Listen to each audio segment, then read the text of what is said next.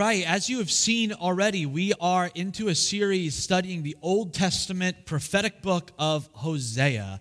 If you have never heard of the Old Testament book of Hosea before, that is okay. We will walk into it together. For those of you who have been with us, we are looking at a story of viewing our human relationship with God as a marriage, a covenant commitment together that is both experiential, knowing one another, and is a covenant, a commitment to one another. Last week, uh, my good friend Shayna was able to be here and preach while I was spending some time with my family up in New England and helping out with them. And I will say it was one of my first times in a long time experiencing our service through the live stream. So, live stream people, I feel your pain as you're watching this. It is nice to be able to do. It's just not as good. It's not as good as being here and singing it together. The worship portion of live streaming, I think, is the hardest possible part as I am singing in a living room disconnected from everybody else here, but so grateful that technology allows us to still bridge that gap between and kind of watch and still be a part of what God is doing here at Pennington AG Church. Shayna walked us through love that never fails, that God's love continues and never fails, and even looking at 1 Corinthians 13 as an example. In the series of Hosea, we are talking a lot about God's love and his abundant care for us. But this morning, we are in the very middle of this study going to touch base on something that may not feel like God's love, but we will talk about the fact that our actions have consequences and that sin is brought by our decisions into the world. But as we look at Hosea, I want to give you a brief overview for those you have just one minute. Let's walk through. Hosea is a story about God's people that have rebelled, and God will bring severe consequences, but God's love and mercy are more powerful than humanity's sin. Our world suffers when we ask the question of suffering and pain because of what we make this world to be as human beings. Our greed, our lust, our chaos, abuse, injustice, and selfishness have consequences. And God brings judgment for our abuses. And we want God to bring judgment for abuses when they're done to us and when we see them in others. And as the book of Hosea tells us, God's love for humanity will always be stronger than the consequences of our sin, than the destruction we bring. And God's purpose in correcting us is never to destroy, but to heal. As a doctor who digs in to pull the bullet out of our body, as the doctor who recorrects the broken bone, sometimes that there is pain involved in healing. And as God reaches into humanity and into creation, there is pain as He heals and corrects us. He is not there to punish us into oblivion, but He is the good doctor who reaches in to heal our destruction and brokenness. This is difficult for us to understand. So, famously, the book of Hosea, God has this prophet marry an unfaithful woman, live out that experience that he could speak with authority on God's relationship to humanity. If you are reading along with us and you've never read Hosea before, then one of my encouragements is read these books. If you're walking along in this sermon, you're like, there's a story in there where God has a prophet marry a prostitute who's then unfaithful and he has to buy her back in that. That's crazy. I didn't know that was in the Bible. Then begin in your own time, in your own study, it is important that we read the entirety of God's Word. From Genesis to Revelation is the story of God's good news in Christ Jesus, not just in Matthew, Mark, Luke, and John, but the whole Bible tells us. It is in the Old Testament prophets that we see how dark and painful being a human being can be. The depth of brokenness and pain we bring on each other, we only know when we read the Old Testament prophets of how bad things get causes us to yearn for God's goodness and mercy. And it's in the prophetic works that we see human beings cry out for salvation, that we need a Savior, we need a rescuer, that when we get to Jesus in the New Testament, we breathe a huge sigh of relief. It is in reading the entirety of the Bible that Jesus becomes so much richer and beautiful to us. The minor prophets themselves, as we study them, elevate Jesus. The world is broken. We need a Savior.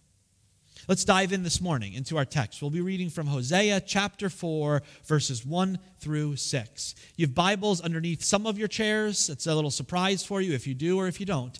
And you can also follow along on whatever app you have. It'll be on the screen behind me in NLT translation. Hosea chapter 4, verses 1 through 6. Hear the word of the Lord, O people of Israel. The Lord has brought charges against you saying, There is no faithfulness, no kindness, no knowledge of God in your land. You make vows and you break them. You kill and you steal and you commit adultery. There is violence everywhere, one murder after another. This is why your land is in mourning, and everyone is wasting away. Even the wild animals, the birds of the sky, and the fish of the sea are disappearing. Don't point your finger at someone else and try to pass the blame. My complaint, you priests, is with you. So you will stumble in broad daylight, and your false prophets will fall with you in the night. And I will destroy Israel, your mother. My people are being destroyed because they don't know me. Since you priests refuse to know me, I refuse to recognize you as my priests. Since you have forgotten the laws of your God, I will forget to bless your children. I'm going to begin this morning in a dangerous area for me by talking a little bit about science. I was a liberal arts major. I was a religion and sociology major. I am not a science guy. In fact, in college, I had to take two science courses as a requirement. One of them I took accidentally was physics because in high school I did pretty good in physics. So I was like, at college, I was like, I'll take physics. And my friends in my religion department said, No, you're supposed to take science for liberal arts majors, not physics. And every time I would tell in the class, they'd be like, Oh, yeah, you're a physics major? And I was like, Nope. And they'd be like, then why are you taking this class? And I was like, I have no idea. It was incredibly hard and I struggled really bad.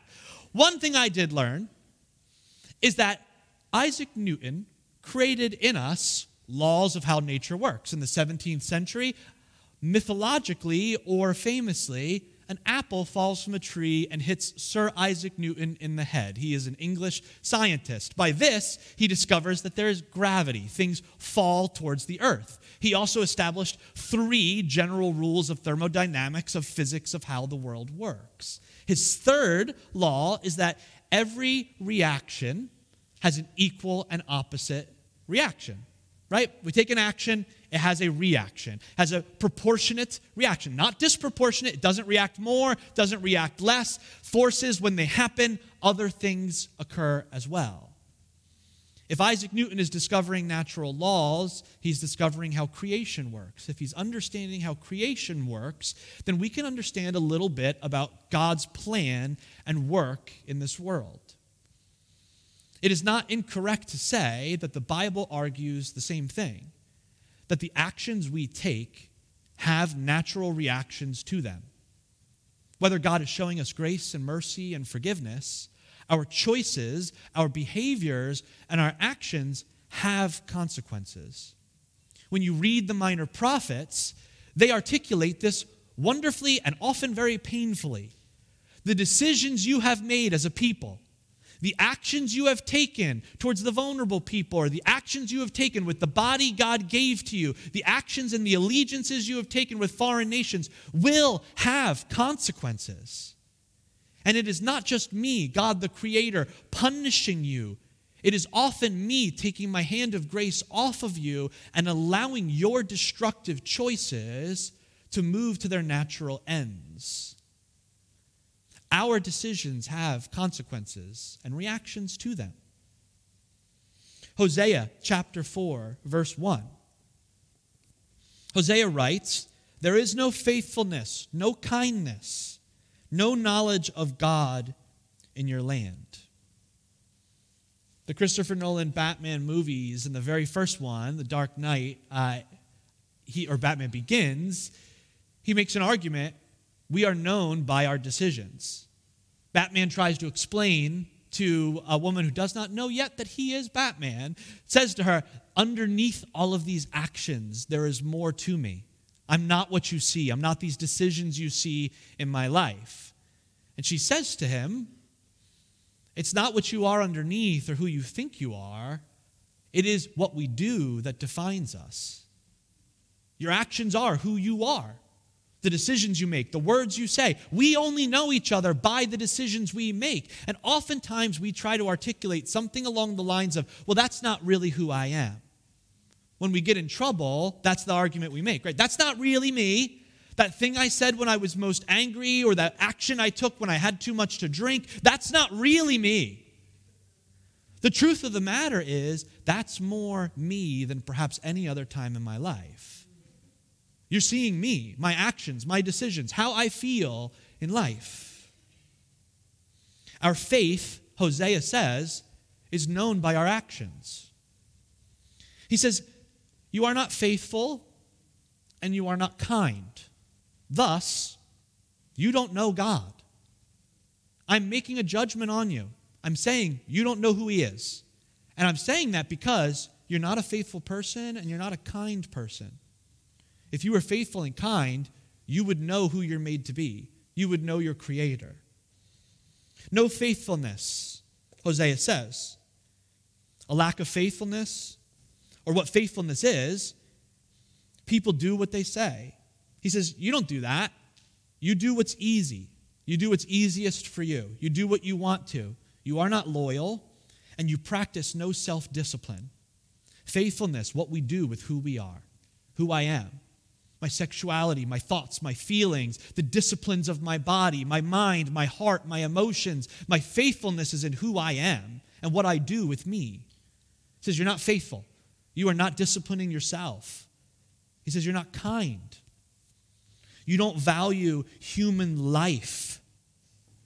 People are no longer treated as individuals with thoughts and feelings. You are devaluing people around you. You're devaluing humanity itself. Kindness is simply viewing other people as valuable. says you're not kind. You're not disciplining yourself and you're not treating others with kindness and respect. He says, if you knew God, you would. Because to know God is to know ourselves.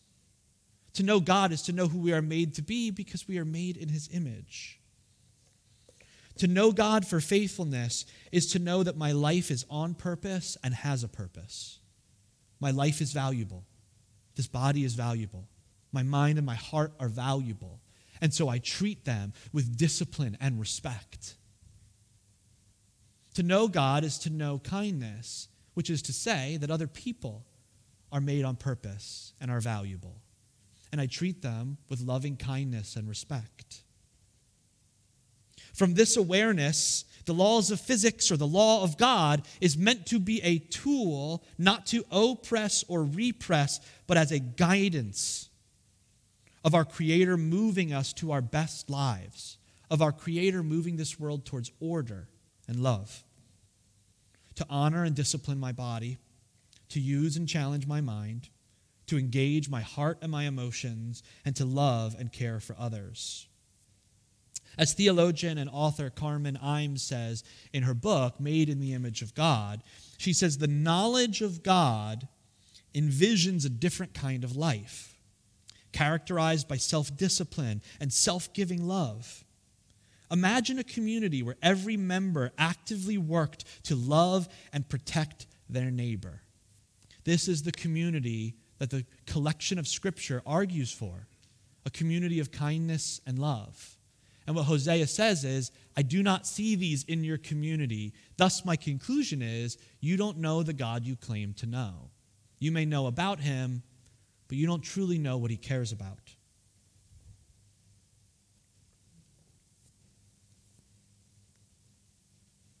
Hosea is a book about God's unfailing love and kindness that is more powerful than our sin and selfishness, but that love and kindness is empty if we do not understand, own, and repent of our culpability of sin and brokenness that we bring into this world. How do we own it and be transformed by God's mercy? I would argue it's simply this accepting the responsibility for our sin, accepting our responsibility, owning it. We are a part of this. The world is broken because each of us contributes to that brokenness. There is pain in this world because we create a cycle of action and reaction, of hurt and pain, or as Gandhi says it, an eye for an eye, the whole world is blind. We keep reacting and reacting out of pain and suffering. Hosea chapter 4, verse 4, the prophet says it like this Don't point your finger at someone else and try to pass the blame.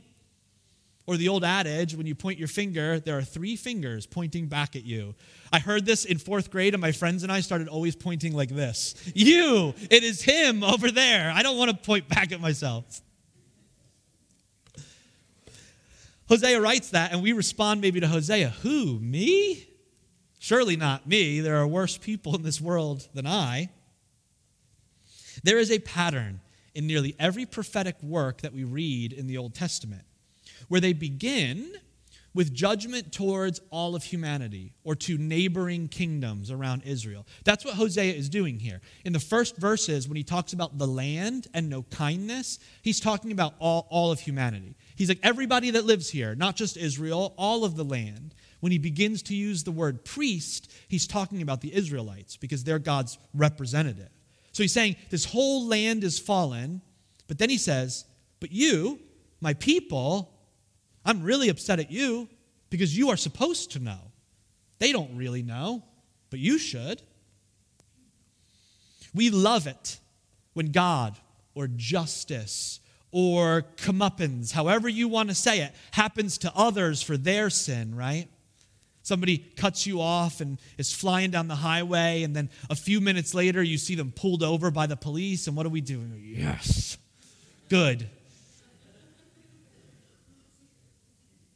And when I cut somebody off and I'm flying down the highway and the police pull me over, I begin to be like, oh, that's so unfair. I was just, it was just slightly over, and all it's the justice system is broken when it is me that is being punished, right? The Israelites are doing the same thing. Hosea is pointing out the sins of others, like, yep, go get them. Sin points out the sin of ourselves. What? Me? No. We can see sin and punishment and brokenness on a wide scale. But the truth of Scripture is the wide scale of brokenness is dealt first in the individual. I have to conquer myself before I can try to be a part of healing this world, right? Human beings are sinful and cruel to each other. Yup, I've seen reality TV. I have social media. I agree with you. Humanity broken. We can all agree. But you are sinful in the way that you talk about your friends when they are not around. It's dehumanizing, it's hurtful, and it's breaking their trust. That's sin as well. That is what's contributing. And now we go, wait a minute, you don't really understand. You don't understand what Karen is really like. You don't get it. The powerful have a responsibility to the poor. And there is a problem when wealthy people are shooting themselves into space and poor people are born into a world without clean water. We all say, Yes, I agree. Check that box. Agree with that. But when I have a smartphone in my pocket, a two car household, and the fact that maybe I own property makes me one of the wealthiest people on earth, and God may ask, What am I doing with my blessings? Is it a sin to waste? Well, I say, Well, now, my neighbor's car when we say one in three women throughout the globe will be victims of sexual assault at some point in their lifetime, when we know that 27 million people are currently being trafficked for the purpose of sexual exploitation, we all go, yes, that's a problem. That is wrong. But when someone says that pornography is one of the biggest demands for sex trafficking and that it psychologically turns our brains to change us to devalue human life and to increase aggression towards women and vulnerable, 97% of us in the room may go, um, how do we view the brokenness of our world by owning our own individual part of it? It's big, it's unwieldy, feels like no one has a solution. What the prophets point us back to is to say, don't get caught up in the wide scope of it. Invite the Holy Spirit to speak to who you are and own your own part of it. And let's work one person at a time. The work of Scripture reveals to us a universal truth that humanity is in need of healing and salvation. We just look around at the news for two seconds and know that. It also reveals that the pathway is most often each of us taking ownership of our sin and in confession and repentance turning to a God that can heal us. Now, full confession, I struggle with the book of Hosea. I struggle with it in prepping this series, even. Because we read a story of a woman named Gomer that the prophet marries. And for the first three chapters, it really demonizes Gomer and depicts her as this woman with like deep sexual desires and she's a predator and she's pulling Hosea down and she wants the sexual sin so badly. But I also am an American man in 2023 with a semi enlightened perspective that understands most people involved in the sex industry are not predators, they're victims. They're victims of economics, or they're victims of other abuse in their life, or they're victims of pressure put on them. And so I read a story like Gomer and I go, well, I, is she really that? Uh, should be owning this sin. Like maybe there are products that put her there. How do we get there? We live in a culture where we see causation on wide scales. And we know that a bully in fifth grade bullies mostly because there's probably brokenness in their home. And they're acting out of that brokenness. And their home may be broken because the parents of the generation before them were abusive alcoholics and passed that on from one generation to the other. And at some point, we have compassion on each other to where we go, is anybody really culpable for the sin of their lives? Aren't we all just swirling and reacting? And what Scripture tells us is you may not be the cause of the brokenness in your life, but you are responsible to put an end to it now. To say no more. It, it goes no further than my life now. I end the cycle of brokenness and pain by my decisions and by owning my life now and here in this moment. You may not have caused it. Maybe your parents put that into your life, and for that I am so sorry. Maybe it is the group in the community you grew up in as a child and how they treated you that has formed your brain into different ways. And for that, I again am so sorry. But we take on a collective challenge by our Creator to invite Him into us to do what we cannot and to overcome this pattern of sin and brokenness in our lives, individually, each of us, one at a time. Psalm 51, verses 1 through 5, gives us kind of a framework of how to do this, speaks into Hosea. This is a psalm of David. If you even read the caption of it, you would know this is a psalm of David after he has done some terrible things we'll talk about in a moment. Psalm 51 Have mercy on me, O God, according to your steadfast love.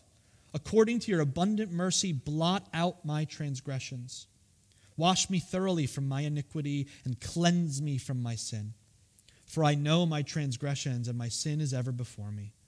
Against you and you alone have I sinned and done what is evil in your sight. So you, have, you are justified in your sentence and blameless when you pass judgment. Indeed, I was born guilty, a sinner when my mother conceived me. Psalm 51, we see King David, uh, Old Testament ruler and king, owning his sin. And his sin is a doozy in this passage. He has raped another man's wife. When she became pregnant, he then manipulates a situation to have her husband murdered in order to hide his sin. And he does not come to a realization of his sin himself. It is a loving friend who speaks David's language in order to call him out and make him realize the depth of his own brokenness and sin. He is confessing for life in prison sort of sins, kind of crime here. And he is owning it. One thing we can take from that is I don't know where your life has been or the depth of guilt and shame that weigh on your shoulder, but there is no depth of sin, no depth of guilt and pain that we can walk into that God cannot forgive and heal and move into restoration for us. Having said that, there are also consequences for David's sin. The child born from his sin dies. His family, genera- or decades later, falls apart. directly as a result of David's actions here in this moment. His sons commit heinous crimes, take the kingdom from him. It's painful. Tim Keller, in his last published book before his death in 2022, wrote a book simply called Forgiveness. And in it, we're going to look at what he talks about as repentance and false repentance of how we own our sin. He calls them counterfeits of repentance. What does it do when it looks like we are owning our sin, but we're not really? There are three, he says blame shifting, self pity, and emotional performance. First is blame shifting. What does blame shifting look like? It's justification of our sin. Well, I'm not greedy, I'm ambitious, and I'm thrifty. I don't have a problem with alcohol. I'm the life of the party. I'm a fun guy. Just chill out. I'm not mean. I just tell it like it is. We blame shift. It's not really that I'm a problem, it's you're perceiving my problem incorrectly. You don't understand my heart behind it. We shift responsibility. Well, I may have said hurtful things, but only because you pushed me there. I've suffered a lot, and I think I'm entitled to some indulgence and anger. I think I'm entitled to that based on how my life has been, and you need to understand that. Or we simply say that you accusing me of sin are just exaggerating. Yeah, sure, I raised my voice, but the, the story you're telling is not how that went down. That's not really what I said, and you're just remembering it through the lens of emotion. I should not have done that, but people do a lot worse than that in similar circumstances. I don't think I'm really all that bad. We shift the blame away from ourselves. David says in verse 5 of Psalm 51, I was born guilty. And he's not blame shifting of saying, hey, it's not my fault, I was born this way.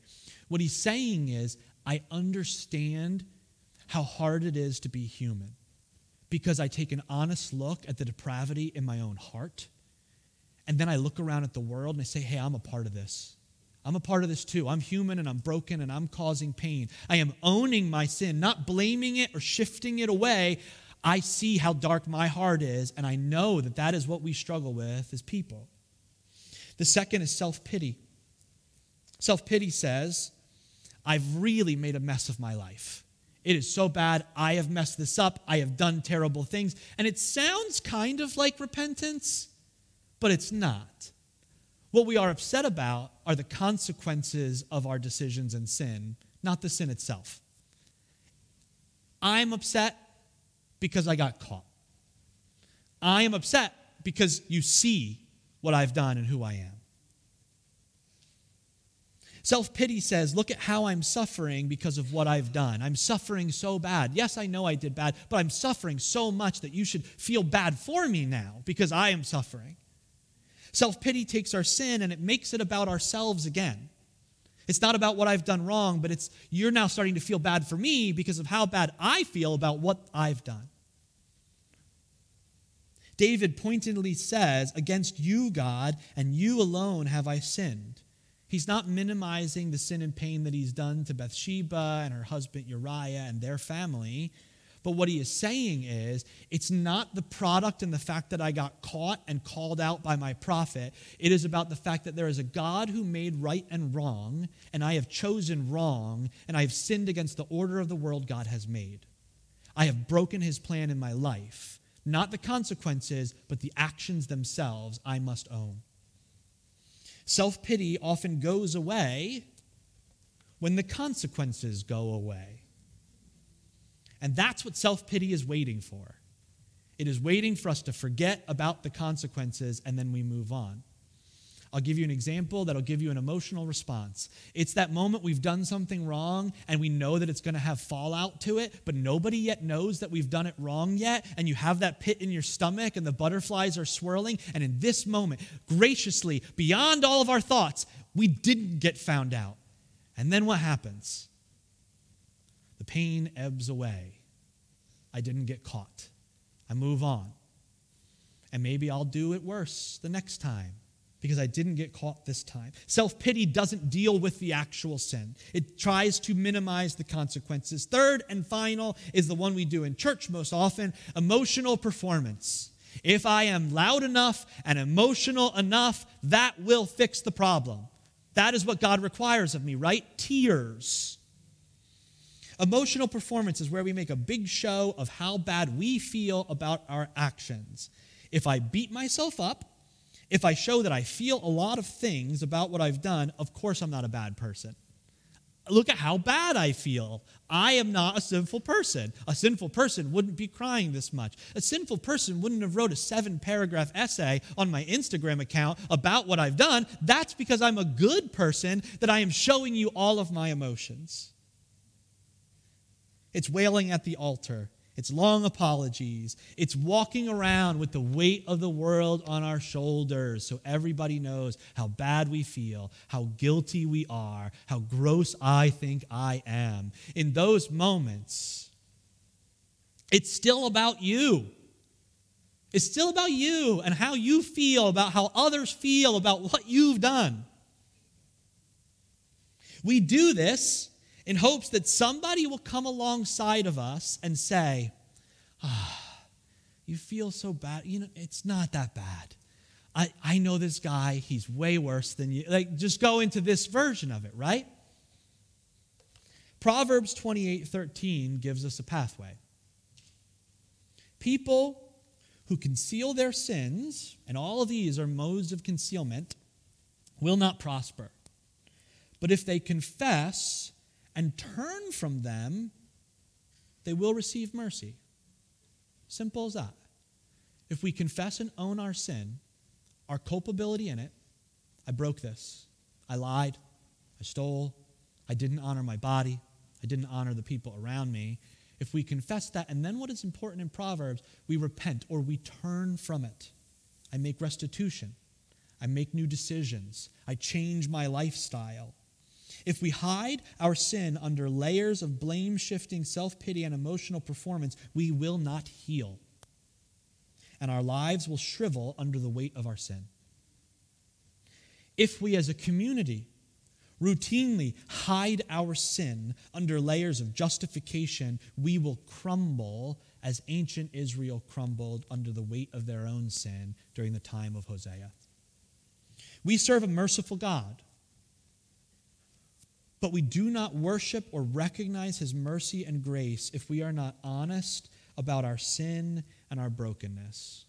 Or as Tim Keller finally says it, to forsake is to make full renunciation of the sinful behavior, both in our heart attitude and in practical action. When John the Baptist led people to the brink of repentance, they asked, What should we do? He answered, Bear fruit in keeping with repentance. And by that, he meant practical action that reversed their wrong behavior. What do we do? We bear fruit in keeping with repentance. We change our actions. We turn from our sin and act anew. Hosea describes it like this by receiving God's mercy. To know God is to know his mercy. To be intimately connected with God is to receive God's mercy. As he says in verse 6 of Hosea 4 My people are being destroyed because they don't know me. One of the most powerful and terrifying verses in all of Hosea is the revelation that Israel, God's people, his chosen people, with a collection of writings about God and a story about God setting them free and laws to guide them, didn't know him. They had all these pieces and yet were unaware. How? Because to know God, Hosea is arguing, is to examine our lives and ask Is my life faithful and kind? Am I faithful to what He has given me as a steward in my life? Do I discipline my body, my mind, my resources in honor of Him? Am I kind in how I live, loving and generous and merciful and hospitable to the people He has given around me? And do I invite God to produce more of this faithfulness and kindness? It is just that simple, Hosea says. Or as Paul writes it to the Roman church in Romans chapter 3 For everyone has sinned, and we all fall short of God's glorious standard. Yet God, in his grace, freely makes us right in his sight. He did this through Christ Jesus when he freed us from the penalty of our sins. Everyone has sinned. Just take that off the table. We all have sinned and fall short. We all in this room. You may have walked in and you feel particularly down, and everybody else is dressed really nice, or you're new and they all knew when to stand up, sit down, and what songs to sing, and you're like, oh my gosh, I'm worse than these people. You aren't. Or come in and be like, I don't know how to perform the way the rest of these people perform. They seem to be much better people than I. They're not. We are all sinners. We are all human beings made in the image of God, but fallen and broken from that calling and that glory. Justice is important. Yes. Evil needs to be taken care of and rid from this world. It does. That is part of kindness. But often, we need to begin at a place where we stop looking around at each other's sin and stop correcting the communal sins outside of us and take a moment and begin in our own hearts and our own lives. Before I can fix the world, I need the transforming work of the God who made me to heal my own heart and mind. We have a ton of justice warriors out there who are deeply broken and flawed, just perpetuating and continuing it forward Maybe our intentions are in the right place, but our execution is terrible. And the Holy Spirit points us back to our own healing. The people of Hosea didn't know God.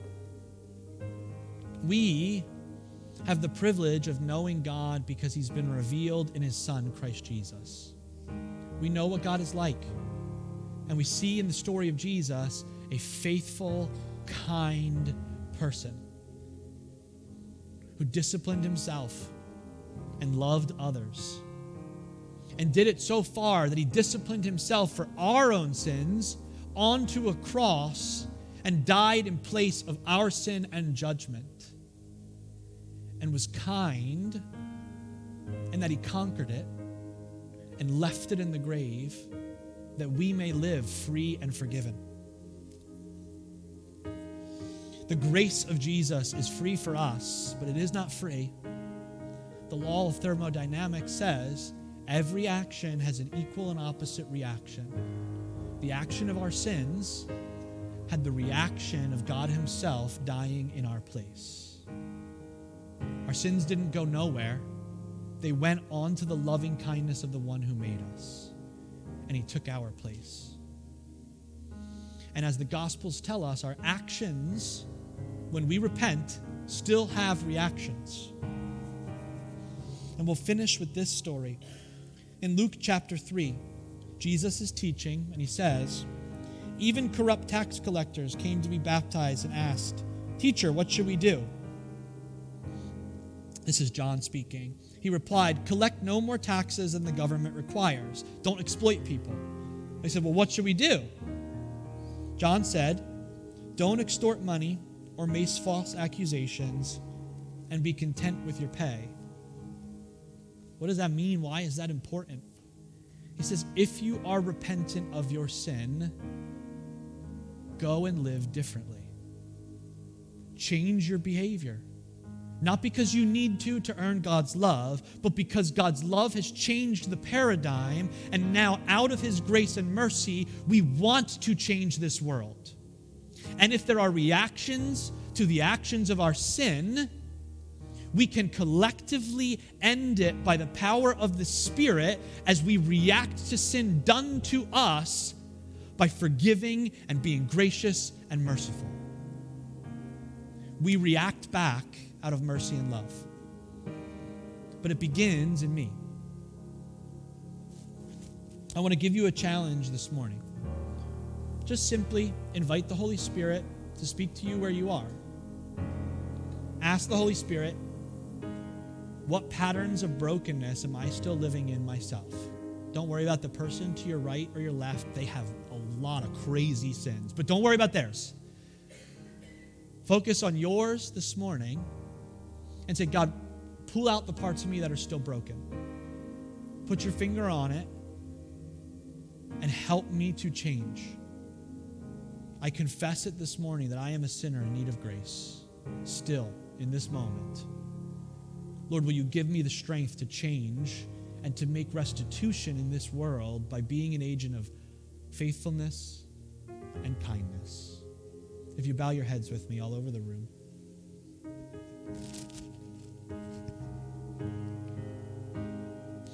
If you're new this morning and you would say that you don't have a relationship with Jesus, I want to give you a chance just to pray one simple prayer that can begin that journey of knowing Him, that can begin that journey of healing into your brokenness.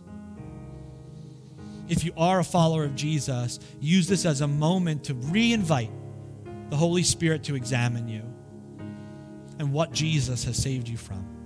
If you pray with me, Jesus, in this moment, I confess my need for a Savior. I am broken and not living as you made me to live. I am not faithful. I am not kind. I need you to transform me and to forgive me. Jesus, I believe that you came to this earth fully God, fully man, and you lived a perfect, righteous, kind, faithful life. And that you went to the cross as the reaction to our sin and you died in our place, conquering sin and death. You were buried in the ground, and on the third day, you rose from the grave, conquering sin and death itself, living eternally, resurrected, so that the promise for each of us is that we would live resurrected lives now and one day in the future for eternity. Jesus, you gave your life for me. Today, I commit my life to follow you. I pray this in the name of Jesus. Amen and amen. I'll invite up our prayer team to my right and to my left. And as the worship team leads us in one final song this morning, I will just give you a challenge. Wherever you are in the room, just take these next few minutes and make them a personal wrestling time with Jesus. Say, Jesus, point out my sin this morning. I'm going to give it over to you. And may I leave this morning just one step further on my path of repentance. Give me a way that you want me to change. If you have your prayer, I mean your note cards, you can write it down on there. This is one area that God has pointed out to me this morning. This is how I am going to change this morning. And if you want prayer, we would love to pray with you up here at the altar. We'll pray that journey together. And for me, sometimes I need to come to the altar as a physical demonstration of God, I'm stepping out. Will you meet me and transform me? And so I invite you, if you can, all over the room to stand with me as we close out this morning. And as I pray this final prayer, when I say amen, that's your cue to react. You can begin to join in worship. You can come forward to the altar space or come forward to receive prayer this morning. Lord, we thank you for your word. We pray, Lord, for our reaction to it. Lord, that it would drive us to you, would drive us to healing and to response. Lord, draw out of me all that is not of you. May I be more kind and faithful today. I pray this in the name of Jesus.